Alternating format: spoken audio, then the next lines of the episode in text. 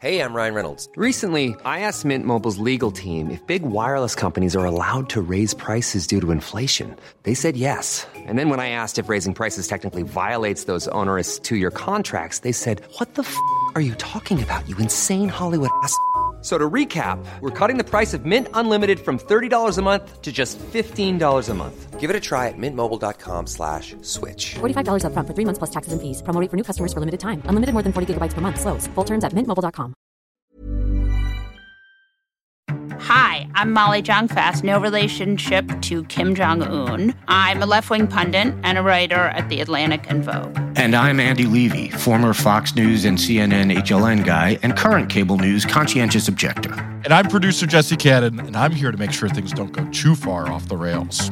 We're here to have fun, smart conversations with the wisest and funniest people in science and media and politics that help make what's happening today clearer. Our world has been turned upside down, and on the new abnormal, we'll talk about the people who got us into this mess and how we'll hopefully get ourselves out of it. Hello, and welcome to another Sunday bonus episode of The New Abnormal. We thank you so much for being here. Today, we have an extra special guest with writer, director, and actress Justine Bateman, who you, of course, may know from Family Ties, her directorial debut, Violet, and she's going to talk to Molly all about her book, Face. But first, let's have some fun. Are we ready to listen to some clips? Hell yeah. I guess. Hell yeah. Don't what what Jesus. you need some enthusiasm, reversal. Andy. No, I'm always ready for clips. I love clips. We really have a world tour of stupid today. Hard to imagine. I'm sure you're shocked to hear this. It never happens on this episode. the first comes from who I like to think of as the Take King, Jesse Watters. Oh, the king of something. Person that they can focus everyone on so that they don't have to talk about what a mess our I mean, you in. explained it perfectly. Thank I don't have to add anything to that. And and Greg is right. We are better people, but we lose. Yeah. we, we, we show up we show up with a knife to a gunfight, but we lose with honor. We should take Yeah. notes and maybe start funneling money to the squad types in the Dem primaries so we can knock them off easier in the general. Yeah, this is this clip Okay, is bad. yeah. I mean, It's just getting I, dumber. and I think what's Jesus important Christ. about this clip is that Jesse Watters just said that Republicans are be- are are are good losers and don't. I mean, didn't Trump? Isn't Trump still saying he won the 2020 election? Or, I mean, like you can't just say stuff that doesn't have any basis in reality. We're, be- you know, we. Well, I mean, Demo- I think you forget what you, you forgot what network he's on. but I mean, that is completely like I- I'm sorry, but what? You know, de- where we lose with dignity. I mean, no, and also you're better people. Your whole party is based on the idea that you don't want to pay taxes, right? I mean, the, Well, and cruelty. and cruelty. And cruelty, But yeah. I mean, you know, even the less cruel people, the people who don't love Trumpism, they were Republicans because they didn't want to pay taxes, right? I mean, this is not the measure of like how good a person you are. No, it's bizarro world stuff. And it's just, I mean, it started from the top. I mean, if you ever find yourself in a position where you're saying to Jeanine Pirro, you said it perfectly, you have made bad life choices. And that is what is going on here. All of these people, including my former coworker, have made bad life choices. And they are now stuck saying things that not only don't bear any relationship to reality, they are the opposite of what actual reality is.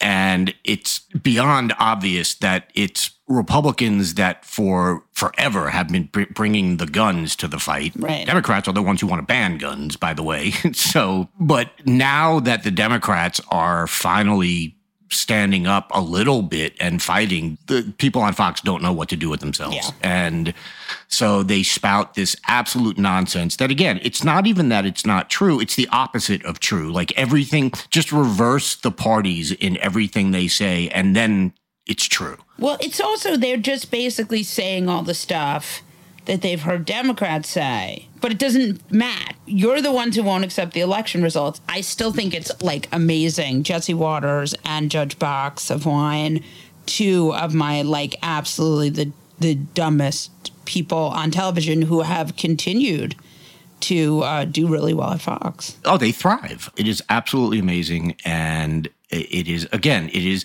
the instructive thing is to listen to everything they say and just again, reverse the parties, and that's where you get the truth. But you know, this is what their viewers want to hear. They know it's what their viewers want to hear, and they're not about telling anyone the truth or being accurate or about facts. They're about telling their viewers what they want to hear. I just want to say one last thing, which I think is important to specify. There is no world in which the CIA or the FBI is filled with liberal Democrats. Like, that's not how any of this fucking works, right? I mean, I'm telling you right now, maybe one or two of them voted for Hillary because they just couldn't stomach Trump. Right. These are not Democrats. No, look, these are the same people who talk about the woke generals, Right. which, come on.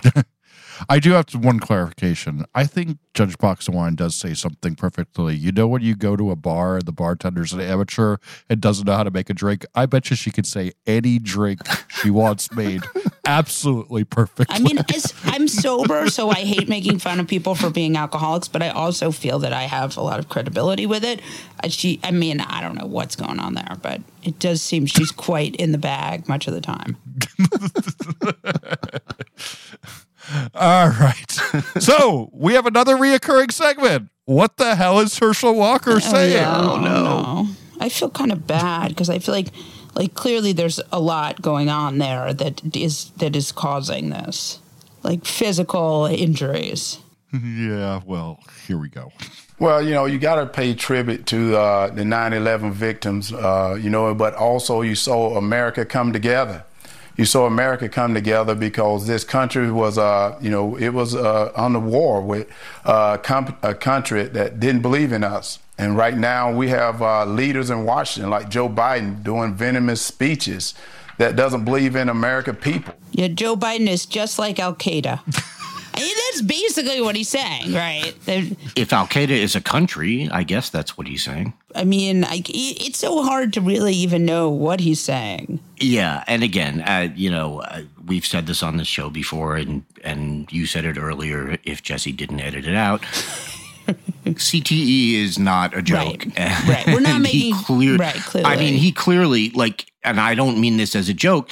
It No, does seem like seems like- maybe he's a poster child for CTE. Yeah, no. because it's just the things that come out of his mouth they don't make sense and you sort of can tell what he's getting at there even though it's wrong This is why I didn't feel as bad about this. This just sounded like what I was guessing in history class that I hadn't studied personally. right but he's running hmm. for senate jesse Yeah, mm, yes, yes, you yeah. know, i would like him to not be guessing wrong I'm not saying that he should be running for senate. I'm just saying I think this is less brain injury, more just has no idea what the hell ever was happening with politics because he never thought he was going to do this until a psychotic former racist game show host decided he should be a senator. Yeah. yeah i think it's both by the way i don't think he's a former racist he's a former game show host. Yes, yes, yes, yes. yes. He- I mean, he's a reality television host, but yes, agreed.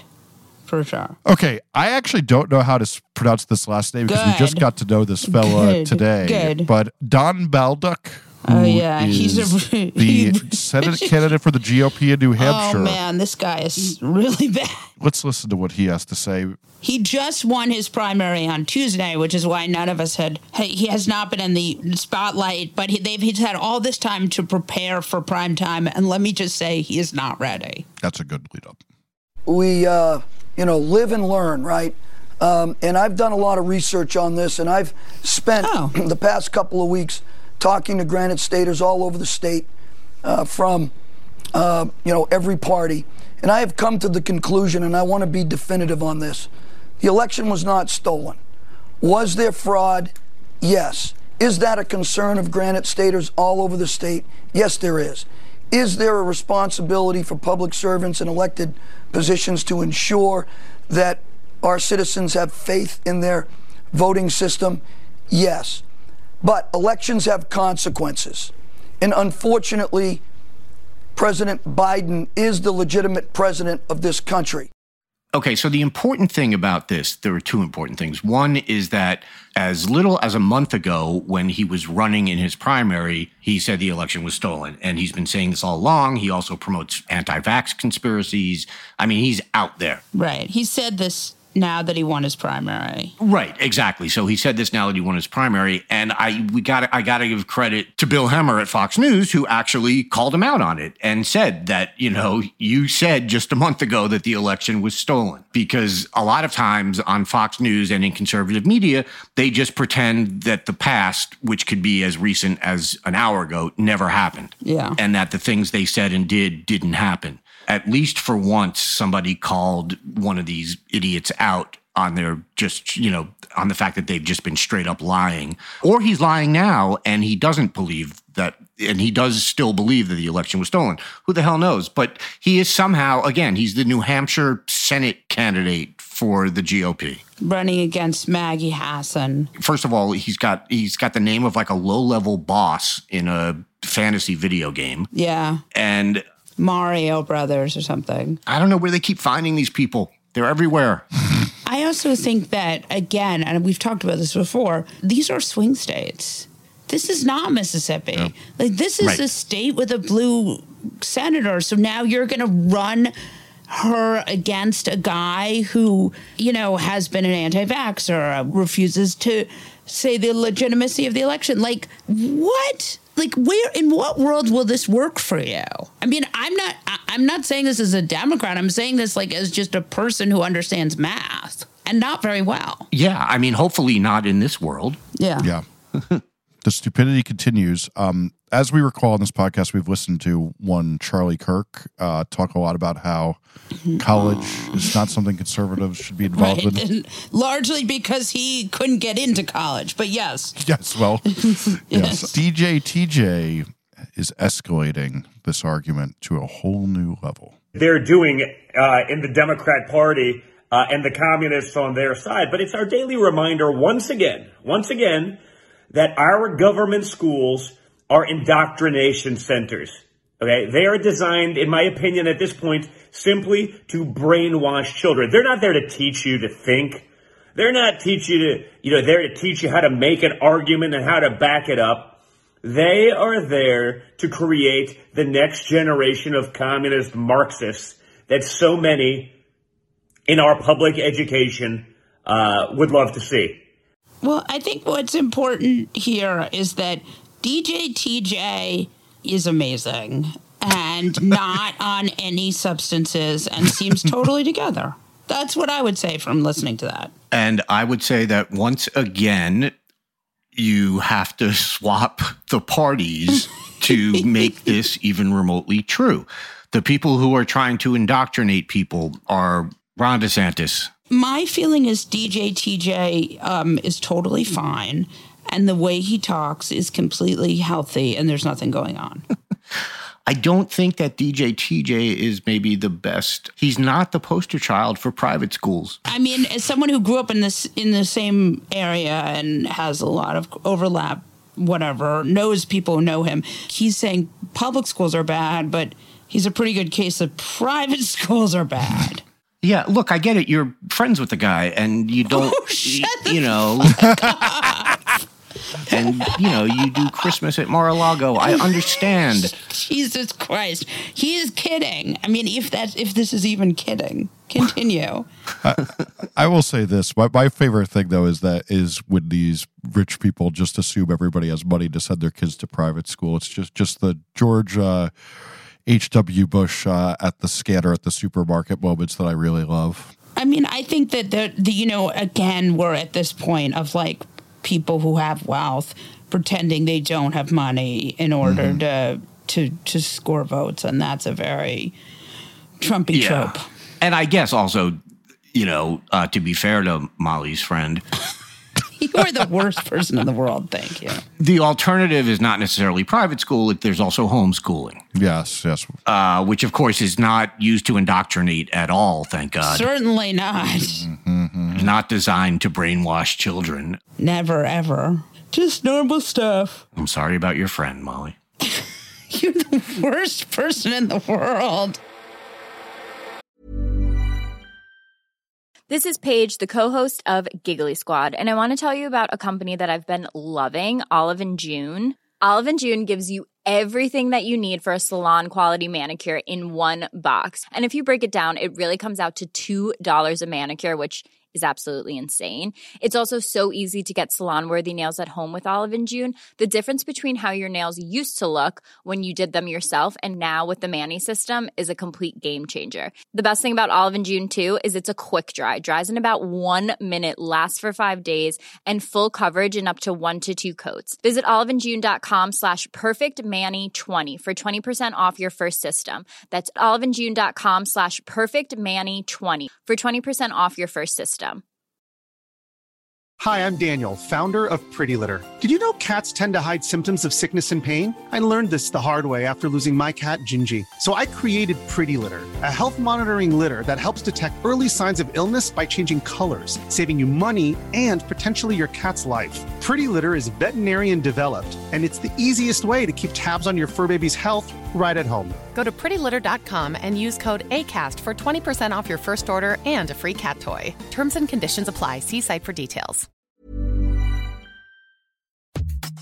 This show is sponsored by BetterHelp. You know, there's something I've really been needing to get off of my chest lately, which is that everyone and their mother should listen to the Andre 3000 album because it lifts my spirits on a regular basis 1000%. We all carry around different problems, big and small, and let's be honest, when we keep them bottled up, it can start to affect us negatively. That's where therapy comes in. It's like this safe space where you can unload all those burdens and start figuring how to work through whatever's weighing you down. Therapy can make a difference. I know this from firsthand experience, and it's not just for those who've experienced major trauma, it's for anyone who wants to improve their mental well being. Therapy can help you learn coping skills, it can teach you how to set better boundaries, and it can make you be a better version of yourself. If you're considering therapy, why not give BetterHelp a try? It's entirely online, which means it's convenient, flexible, and fits into your schedule seamlessly. Plus, getting started is as easy as filling out a brief questionnaire to get matched with a licensed therapist. And the best part, you can switch therapists anytime at no additional charge. So why wait? Take that first step towards a happier, healthier you with BetterHelp. Get it off your chest with BetterHelp. Visit betterhelp.com slash the new abnormal today to get 10% off your first month. That's betterhelp, H-E-L-P dot com slash the new abnormal. Justine Bateman is a writer, director, and producer, and the author of Face. Welcome to the new abnormal, Justine. Thank you. So, we're talking about your book called Face One Square Foot of Skin. How do you get to a place where you decide you want to write this book? Not to plug my first book, but I will. yeah, that's why you're here. Yeah. In my first book, Fame, The Hijacking of Reality, part of that, you know, I was talking about the fame, the life cycle of fame, and all this. And I happened to Google my name, which was a mistake. As part of my research, I discovered that uh, the autocomplete was looks old. And at the time, I was 40, 42. I'm 56 now. And I didn't think that I looked particularly old. And uh, oh boy, there were a lot of results and there were a lot of message boards dedicated to this. And so that sent me down this whole it affected me far more deeply and for longer than I expected it to. And when I got to the other side of it, like, why did that bother me so much? Then I thought, well, what are the, I know the reasons for myself personally, but I, I started thinking about what are the reasons that we have in society that all of society seems to hold this idea that women's faces are broken and have to be fixed. So the book goes into, so it's based on my experiences and feelings about the subject and those of about 20 people I interviewed. And I put that all into these like micro short stories that kind of go into, you know, why do we think we've adopted these ideas? Because I feel like once one discovers why they've adopted an idea, it's easier to then let go of it because you're like, oh, is that why I'm thinking that? Then I don't need to think that anymore. Yes, that's such an interesting story. Did you then stop feeling old or feeling like you looked old? For me, no, I mean, this is how I process a lot of things. Like, if something pushes my buttons, I have to go write about it and figure out what fear did that prick? What irrational fear, most of the time for me, it's an irrational fear do I have that that sort of woke up? And if I write it out, say, well, you know, well, I felt defensive because, and if I'm really honest with myself and really write out what that irrational thought is, and most of the time it's like, oh my God, I, yeah, I guess I really think that deep down inside. By being able to look at it, then I'm able to go, okay, well, do I really think that's going to happen? But if I don't identify it and I just let those irrational fears stay under the rug, if you will, they'll just keep driving my train. So that's what I found works for me. So, yes, with the face, I found that it was like, oh no, if people think I look old, then therefore, and there's a fill in the blank for me, and there's a fill in the blank for everybody, right? Oh, I won't be able to get a mate or keep this job or get a new job or I'm afraid people won't listen to me or whatever it is. And I have found for myself, and I think it's true of others, that that fear right there is separate from the condition of the skin on your head. That fear is deal with that fear. The fear that you won't get a mate, or your fear that you're going to lose your job, or your fear that people don't listen to you. Because that's separate. I found that separate from the skin on your face. Two different things. And I think the problem that occurs is people go, oh, well, if I change my face, then I'll change that, which is pretty much how anorexics think, right? If I can get thin enough, it'll change everything outside of me. Or other people with like, I know the minute I dye my hair blonde, my whole world's going to change. I'll get that job. Or I don't know, maybe, maybe not, but maybe you would have gotten it anyways. Anyway, all to say, I found if I deal with the fear itself instead of other things that I think will neuter the fear, then I'll, then I'll, I, then I will have really made some progress because uh, then I can't get tripped up. That button won't, can't really get pushed again. Like, do you think that some of this was, and again, we all have anxieties about getting aging, but do you think this was made worse by the fact that your career started as an actor? In my own experience, I was never a person who, and I have a mother who was very much a person who, she's a writer, but she also was like a great beauty. And so she spent a lot of time mourning her beauty as she got older. I never had that experience. I mean, I don't like getting older because I don't want to die, but I have had much less of my livelihood, you know, rely on my attractiveness level. And I just wonder how much that factors into it. I mean, I think that's a good point for sure. A couple of the women I spoke to for Face had been top models, and their faces changing was a really confusing portion of their lives because especially if they didn't really have a lot of uh, support and love from friends and family before they, you know, you hear the ugly duckling story, right? Before they, right. they go, oh, it's good to be gangly and really tall and have these unusual features. You know, now you're on the cover of Vogue. Right. So when that changed for them, it rocked their world in a very serious way because everything was wrapped up in how they looked. The fact that they were getting love and appreciation from their friends and family, their livelihoods, they're sort of standing in the world, everything. So that's a real, you know, really uh, can mess with your head. Right. For me personally, I mean, I, I got, you know, certainly got the comments because I had previously been in the public eye in a big way. But I mean, really part of it was like, why are they even talking about me? I'm not even really on the radar, you know? But for me, it messed with my head because I didn't know what to do with it because I, it sound kind of arrogant, but I, I mean, I hope it sounds just matter of fact, but I had always had what society had decided was an attractive face. Yeah, no, that's what I'm asking. You became famous mm-hmm. as an actress in a world where your appearance was really valued. And so I wonder how that changes the calculus. Yeah, you know, if I had still been acting, I mean, I, I haven't acted in years, just, you know, writing, directing, producing, and, you know, writing books now. Yeah. I mean, I have been for a while. But yeah, had I still been acting, it would have definitely, and I think at the time I was even probably still kind of in that. But I think what threw me so much is that because it had been so matter of fact for me, because it had been so, you know, it's like, yeah, and I also have brown hair, you know, just kind of one of those things. And the fact that they were saying all these terrible things about, I was like, and there's only one of me and a bunch of them. Right. What really messed me up is I made them right and me wrong because I thought, well, they must. I'd even look at the photos they were posting on these message boards, and I was like, you know, like, oh, look at her here, and I thought, oh my god, is there something wrong with me, with my brain that I can't see what they're seeing? You know, it's like the the gold dress, blue dress thing, right? You know, yeah, I, I remember like, that. Yeah, and that's what really messed with me yeah, I mean, there's like a lot of elements to it that I that I talk about in the in Fame and that other in the other book. I mean, you know, that people would talk about you publicly. It's always horrifying. Yeah,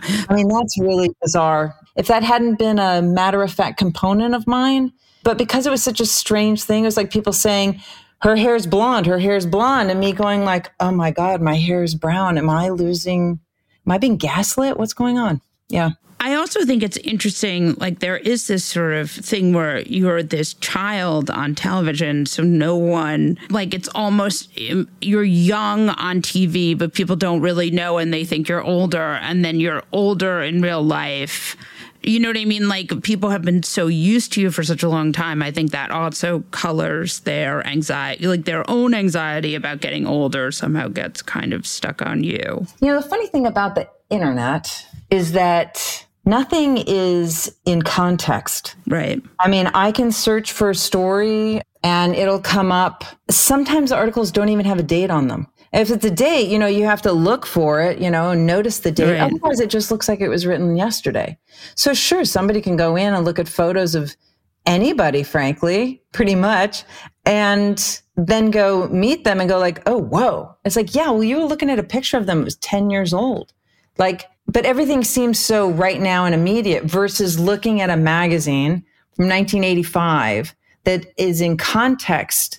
There's ads in there from 1985. There are articles about other, you know, say People magazine or something. There's interviews with other people who were well known at that time in 1985. So it's all in context, but we don't, there's no context on the internet. It's just all material that could have been written yesterday, could have been written 10 years ago, 20, and the photo, I don't know, could be from the 1700s. Who knows?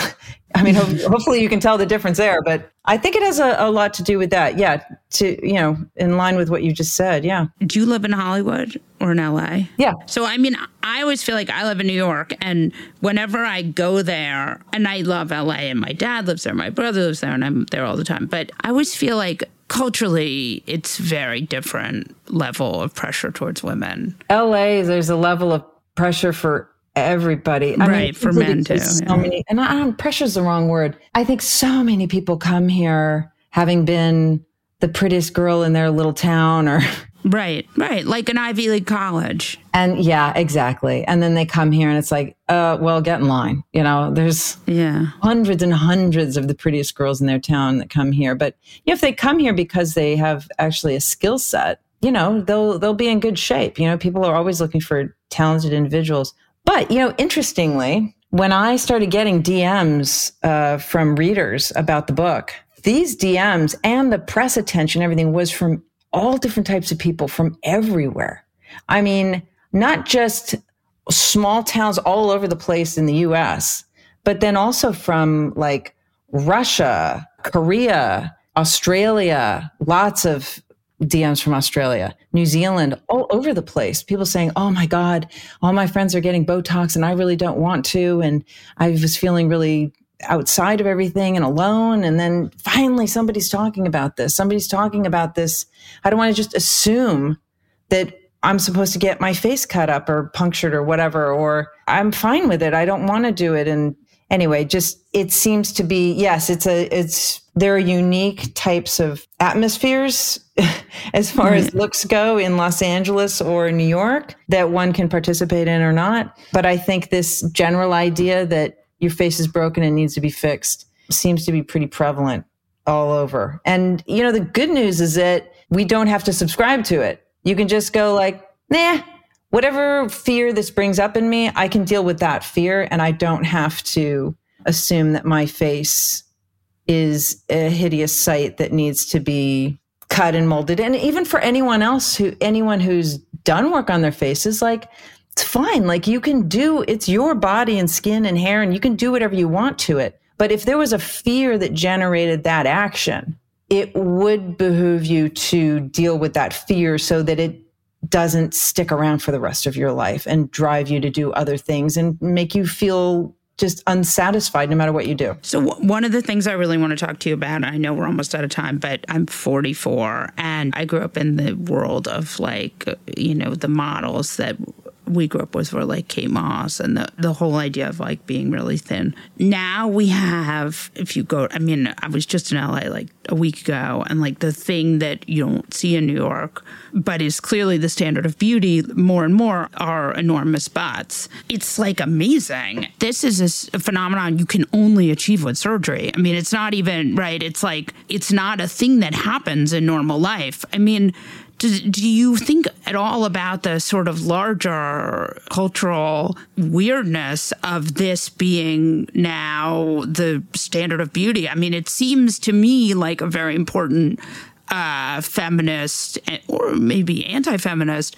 thing that's happening now where our you know the sort of the ideal is something that is not naturally occurring Well, I mean, it's an interesting subject. The whole beauty standards of society and how they change. It's interesting that it's not always, but primarily upon women and not men. I mean, though there have been, you know, plenty of beauty standards on men that have changed and shifted over the years. But that's a whole interesting subject. There's a book by um, Nancy Etcoff called The Survival of the Prettiest that's uh, kind of interestingly delves into that. She's a uh, Harvard professor. She's become a, a good friend. She's an interesting writer. But yeah, I mean, so I'm 56. So I saw the, you know, really slender, sleek, flat chested model standard Right. in the late 70s, early 80s.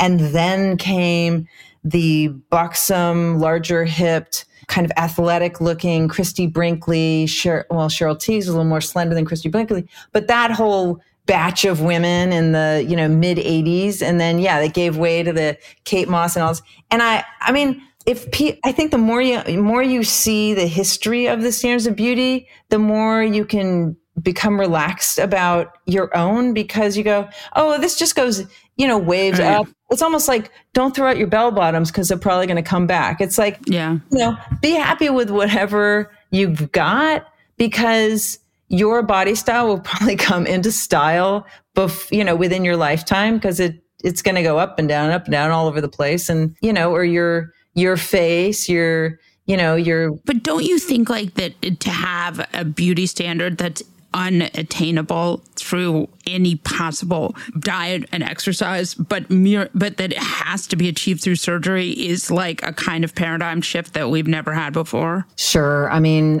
I'm sorry to like get you on this topic, but this is like I'm definitely got to write about this, but it, it seems important. It's true, and I think there's a lot of things that can occur now that hadn't been that hadn't been possible in the past because of technology affordability and uh, availability. You know, in the 70s. I, I, I'm going to assume, I, I don't know this exactly, but I'm going to assume that facelifts were more expensive back then than they are now. They Right. definitely are. And again, I'm saying this without knowing safer now. They're more common now. Yeah, it's, and they're safer now. They're much safer now. Surgery is much safer. And there's a lot of other techniques that one can do too, but I'm more interested in in what's going on in your head. Does one think, well, I must do this otherwise I will not be accepted by the rest of the tribe? Right. On a, you know, real core brain level or I must do this or I won't work again. Or I must do this or no one's going to want to sleep with me. And I feel that the real fear is those things that you're concerned will happen if you don't get the surgery, that those fears will not be satisfied with the change. And um, when we talk about, you know, to get back to what you brought up, you know, the standard of beauty, well, it's like, I mean, a lot of that can be fear, it can be fear based, like a fear that, yeah, we all went through this in junior high, probably or something like, oh, if I don't have those, you know, sailor style, you know, jeans, like I will, I won't be part of the group. So a lot of that wanting to adhere to the standard of beauty, I think if someone really thinks about it, it's rooted in a fear that they won't be part of. And my whole thing for myself and my wish for others is that there just no not be any uh, fear uh, involved in their in their decisions and their choices, which is my my film Violet that I did came out last year with Olivia Munn. Um, that's all about that, you know, like, and how do you get from a life that is, uh, you know, whose foundation is fear based decisions to a life whose foundation is instinct based decisions? anyway, so the, the, the that film's a good companion to this book, Face. Yeah. That was so great. Thank you so much. That was amazing. Of course. On that note, we'll wrap this episode of The New Abnormal from the Daily Beast. In future episodes, we'll be talking to smart folks from the Daily Beast and beyond from media, culture, politics, and science who will help us understand what's happening to our country and the world. We hope you'll subscribe to us on your favorite podcast app and share the show on social media. Thanks so much for listening, and we'll see you again on the next episode.